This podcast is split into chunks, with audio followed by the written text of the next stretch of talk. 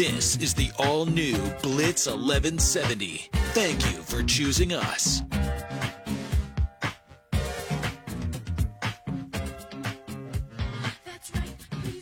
All right, welcome back. Live from Memphis today here on the Blitz 1170 as I get set for Tulsa and Memphis from the Liberty Bowl tonight on ESPN. Matt talked about the NFL game that's happening tonight. Yuck. The Panthers and the Falcons. You've got Tulsa and Memphis on ESPN. Then, Matt, I think Georgia Southern is playing on ESPN 2. Are they? Yeah, in part of the, what is this, like 28 days in a row of, of football on television. Uh, by the way, I figured out what the shirtless gentleman in the Memphis band was practicing. Evidently, they do a version of "Sweet Child of Mine." That is so, so Memphis, though. Of course it is, right? I don't oh. lie, he's kind of shredding there on the uh, on the guitar. So, yeah, looking forward to that coming up at halftime tonight. Um, but away from all that, let's uh, hit up that Oklahoma Ford dealer hotline and welcome in Jared Stansbury from Cyclone Fanatic joining us here on the Blitz 1170. Jared, hope you're feeling better, man. Uh, thank you for joining this afternoon, man. How are you? I'm doing uh, doing well, doing a little bit better. You know, ready to. It's, it's that time of year, man, where there's just uh, not a lot of rest and a lot of work to, to get done. So there's not, right? Yeah, it's basketball crossover. You've got Ooey Pooey, right, with, uh, with with the Cyclones and breaking down all of that, and then uh, the big football uh, game uh, clearly, getting getting like a win in the in the uh, in the in the column is good for the Cyclones. So I'm still trying to figure out though, because we know how horrific that West Virginia has been on the road compared to at on the uh, at home. Uh, how much of that was just West Virginia being awful, and then Iowa State playing a solid game this past weekend? Yeah, I mean, I think you know, especially defensively, you feel good about uh, about where Iowa State's at. Obviously, you know, we already knew that that unit's pretty dang good. So uh, I don't think that that confirmed too much. And Iowa State's defense is built to stop teams like West Virginia. But I think at the same time, you know, you're just seeing how dominant this defense can be at times, how they can control games. You know, they gave up a touchdown right at the end of the first half. Uh, and then the, the first four drives for West Virginia, the second half, were all three and outs you know, I think they had 13 yards of total offense through their first four drives of the second half of the football game, which is what, you know, allowed Iowa State ultimately to be able to pull away. You know, you were able to get some things going offensively in the in that fourth quarter. And, you know, I think you saw too where Iowa State's young running back Cartevious Norton, a true freshman, guy who got injured in the first game of the season, but had drawn rave reviews during fall camp and, and all through the off season. I think this was that game where we finally started to see some of that potential breakthrough. And it, it, you know, it'll be interesting coming into this weekend. Jirehl Brock, who's been you know Iowa State starter for for most of the season, uh, is still really banged up, and he got banged up again against West Virginia. You have to wonder if he's going to be available to play, and and if he's not, you know, I, I think it seems like it's going to be Cartevious' time to you know kind of take a step forward and improve you know what kind of ability he's got. Can he be that guy for for Iowa State? And um, you know, I thought that that was the biggest part of that game against West Virginia was just being able to get to that point where you felt confident in in some of those young guys that are coming up, knowing that they're growing and and knowing that they're making strides forward. Well, yeah, and you're right. No, I mean Norton ran over people. I thought uh, Dekkers made good throws, uh, right? Um, mm-hmm. a- along with the rushing game, two touchdowns, no interceptions for there. He was 24 36. Uh, so just a solid game all the way around. And then you brought up just the running backs in general, but 172 yards on the ground at four and a half per attempt. I mean, that's that's kind of in the mold of where you thought potentially that they could be offensively at the beginning of the year. Uh, it seems like they're finally maybe maybe uh, some of that's probably West Virginia. Let's just be honest. But uh, yeah, also yeah, too, you've told us in the past too about the the level of youth on this team of just getting them to a certain spot of building for the future. But they have quality signs of youth all across, whether that's defensively or offensively. Yeah, for sure. And I think I mean I I think for Hunter Dekkers you see it's it's easy to look a lot better when you got that ability to run the football, you know, yes. and, and, it takes a lot of pressure off of him, and um, you know, and it, and it obviously is going to make his job a lot easier. And I think, I think too, you know, this team right now feels like things are kind of being set up, you know, for what's going to come in the future. And obviously, there's a lot of things that can go on in college football today.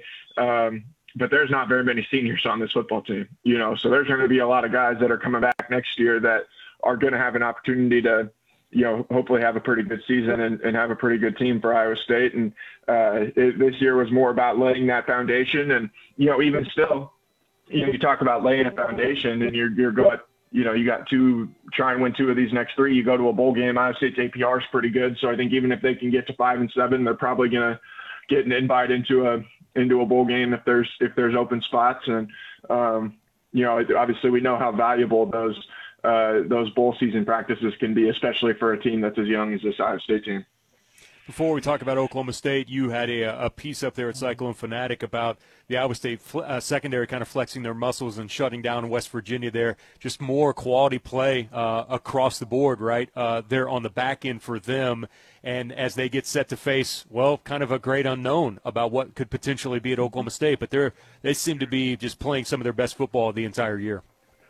Yeah, for sure. I mean, I, I think that anybody who hasn't seen that Iowa State secondary yet you know, any Oklahoma State fans or anything like that that haven't gotten a chance to watch the Cyclones a ton, I mean, I think you guys are going to be blown away by this group. I mean, it's as talented as, as a defensive backfield as Iowa State has probably ever had. I mean, and I think you've got multiple guys that are going to be long-time professional football players uh, playing in that unit right now. Obviously, it all starts with Anthony Johnson, who's you know been on honorable mention All Big 12 player before at the cornerback spot, and he moved to safety this year.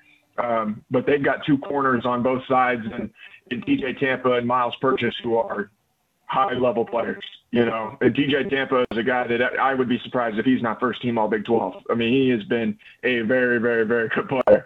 And uh, you know, then they've got some youth in that in that group still too. I mean, Beau Freyler's only a sophomore. He's one of their leading tacklers uh, week after week. Uh, Jeremiah Cooper's been starting at one of their safety spots for most of the second half of the season, and uh, he's a true freshman. Uh, TJ Tampa's only a junior. Myles Purchase is only a sophomore. I mean, this team up and down, man. You look at this group, and you know, I think coming into the season, it was hard to really, you know, get a good gauge of it's like yeah, you hear the team is young, but you know there's still enough names around there that you you that you know that you feel like it's okay. These are still some veteran guys that are going to be hanging around. It's like, and then you get out watching them on a Saturday, and you're like, man, there's a bunch of true freshmen running around on this defense, and they're, they're number one in the Big 12 in total offense or in total defense, scoring defense, rushing defense, and passing defense. And I mean, John Heacock's got himself a monster, you know, and I think that that group's only going to keep getting better. Right, and unfortunately, he's probably not going to get as much credit as what he deserves because of their overall record. But I mean, you could make mm-hmm. an argument for what for what he's done, right? Maybe not quite Broyles Award, uh, award uh, category this year, just simply because of the record. But take nothing away from from the mission that he's accomplished this season. Yeah, for sure. I mean, I think I don't know if John Heacock's gotten enough credit for the last five years. You know, I mean, I think there's been a couple times where Iowa State's defense has been you know, and they've had a team that where he could have been a Broyles Award candidate. I, I truly believe yeah. that. And I mean, and I think you look at you look at the reverse of where Iowa State was before John Heacock and now where they're at now. I mean, it's it's night and day, you know. And they've had like five of the best defenses in school history in five straight years, which is just insane. And and that's when you're turning over talent, you know, and you look up and down and there's got Mike Rose, Quan Bailey, you know, DeAndre Payne, Brian Peavy, like all these guys that are some of the best to ever play at Iowa State at their position. And, you know, you turn them over and then you come back and your defense is even better the next year, you know, and that's all credit to John Heacock. It's all credit to that staff that they've assembled. I mean, those guys have been together for the entire time that Matt Campbell's been here. I think they've had one guy leave on that defensive staff in five years or six years, and um, you can see it come through on Saturdays. I mean, that that group is is really in sync, and and they are playing really really good football right now. All right. So, uh, last thing on the uh, offense here. Um, did we see a little bit more creativity? I know that you just had players step up and have big games, but did, did we see a little bit more in, into a, a, deeper bag? I know they added some speed option a little bit to the offense. So, can we expect to see more of that here on Saturday in Stillwater? Yeah, I mean, I think you're just seeing them become more comfortable in what they're doing, you know. And, okay. and I don't know if that's like, oh, we're opening up the playbook and we're going to put in a bunch of new stuff. I think it's just like there's a progression of you got to get pretty good at what you your bread and butter is. You know, Iowa State wasn't very good at their bread and butter early in the year, and it's like how, how can you start running reverses and things like that when you can't even run inside zone? You know, so uh, I think that that was really one of the things we saw against West Virginia is that it, that to me tells me they're more confident that they know what that they're confident in their personnel being able to go out there and execute on any given week than what they were, you know, maybe a month ago. And uh, again, like you said, I mean, I think some of that is West Virginia. You know, I I, don't, I was very unimpressed with that team, uh, and I frankly wouldn't have been surprised if Neal Brown had been fired on Sunday after the way that the second half of that game started, but or went. But um, you know, I think that that Iowa State feels a lot better about where they're at, and I think they've simplified some things for Hunter Dekkers too. You know, just made it where there's not as much reading the full field. It's more, you know, read this guy if he's if if your receiver's open, throw him the ball. If he's not, run the ball. You know, and or or whatever. And, and I think that doing some of those things has made it a little bit easier on him, taking some of the pressure off of him, and and allowed Iowa State's offense to produce at a little bit of a higher level. You're listening to the Blitz 1170. Uh, we're talking some Iowa State football. Uh, Jared Stansbury joins us from Cyclone Fanatic. Uh, this game Saturday kind of has a completely different look and feel to it than even what it would had what three or four weeks ago. Mm-hmm. Given where Oklahoma State is at right now, I mean this is a Cowboys team that has become stunningly one-dimensional. Uh, they don't have uh, a semblance of a running game. Their receivers, which we thought was going to be one of the strongest uh, portions of their entire roster, has been a little bit disappointing as well. They're an underdog. It just seems like right now this is kind of feeding right into what is uh, what, what what is into the strengths of Iowa State right now. What's what's some of your thoughts just on Oklahoma State and kind of the path that they've gone down over the last couple of weeks?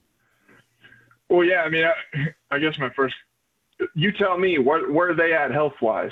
I mean, I, I haven't seen not much. good. uh, yeah, I mean that's that's, that's what I and that's what I knew. I mean, I, I that's why it's made it hard for from our perspective. I think to really get a good gauge on, you know, what this game is going to be because if it's if you're rolling out there with this Oklahoma State team that you know that Kansas State really beat up on and Kansas really beat up on last week, then I mean from an outsider's perspective, it seems like it would be difficult for them to beat a lot of teams in the Big 12 right now. So I think that that's where you have to feel pretty confident as any, you know, from an Iowa State perspective going down there. But, you know, I, I mean, I think we've seen, I think we've learned with this Iowa State team, especially offensively, you can't bank on anything any given week, you know. And uh, again, I think if, if Cartevious Norton is really starting to find some of those things and, you know, Iowa State can really get the running game going, then I think you have to feel pretty good. But, um, you know, I think for Iowa State defensively, I, it, it about at this point it about doesn't matter who you are throwing out there to play against or rolling out there to play against. I think you feel pretty confident that you're going to be able to get stops. It's can you put enough points on the board to be able to win the football game? Which at times, you know, you think back to that Kansas State game, you think even to that Kansas game, the defense did its part, you know, but you got to be yes. able to put the ball in the end zone to to be able to win the football game at the end of the day. Well, it'll be interesting because I just I don't feel like uh, depending on what version of the Iowa State offense shows up, I just don't feel like Oklahoma State's in a position right now uh, to come from behind, no matter what the deficit is. So uh, maybe a couple of uh, points on the board early, and maybe that's maybe that goes for both teams. Uh, but it should be interesting coming up this weekend uh, there in Stillwater. Jared, glad you're feeling better, man. Thank you for fitting us in today. best of luck in the future, man, and thank you for everything that you've done for us for the last couple of weeks coming on with us here in Tulsa. Absolutely, man. We'll talk to you guys again soon. Absolutely. That's uh, Jared Stansbury joining us from Cyclone Fanatic via the Oklahoma Ford Dealers Hotline here on the Blitz 1170. It is 250. Matt, this is unbelievable what I'm watching right now because now, now they have not only um, Guitar Man – with his shirt off who's just shredding. Now they actually have what looks like they've brought someone up and they're doing like a a hip hop version of a of a very very famous song and uh, the band that has this weird like formation behind it like I, i'm completely intrigued i'm gonna have to open the window here when we take this break because I, I need i can almost hear the guy that's on the megaphone that's like shouting out instructions right now. But this is uh, this is either going to be really bad or really, really bad coming up tonight at halftime for the Memphis band. All right, we'll take a time out. We'll come back with more next here on the Blitz 1170. Colby Daniels will join us as part of the Blitz Mix.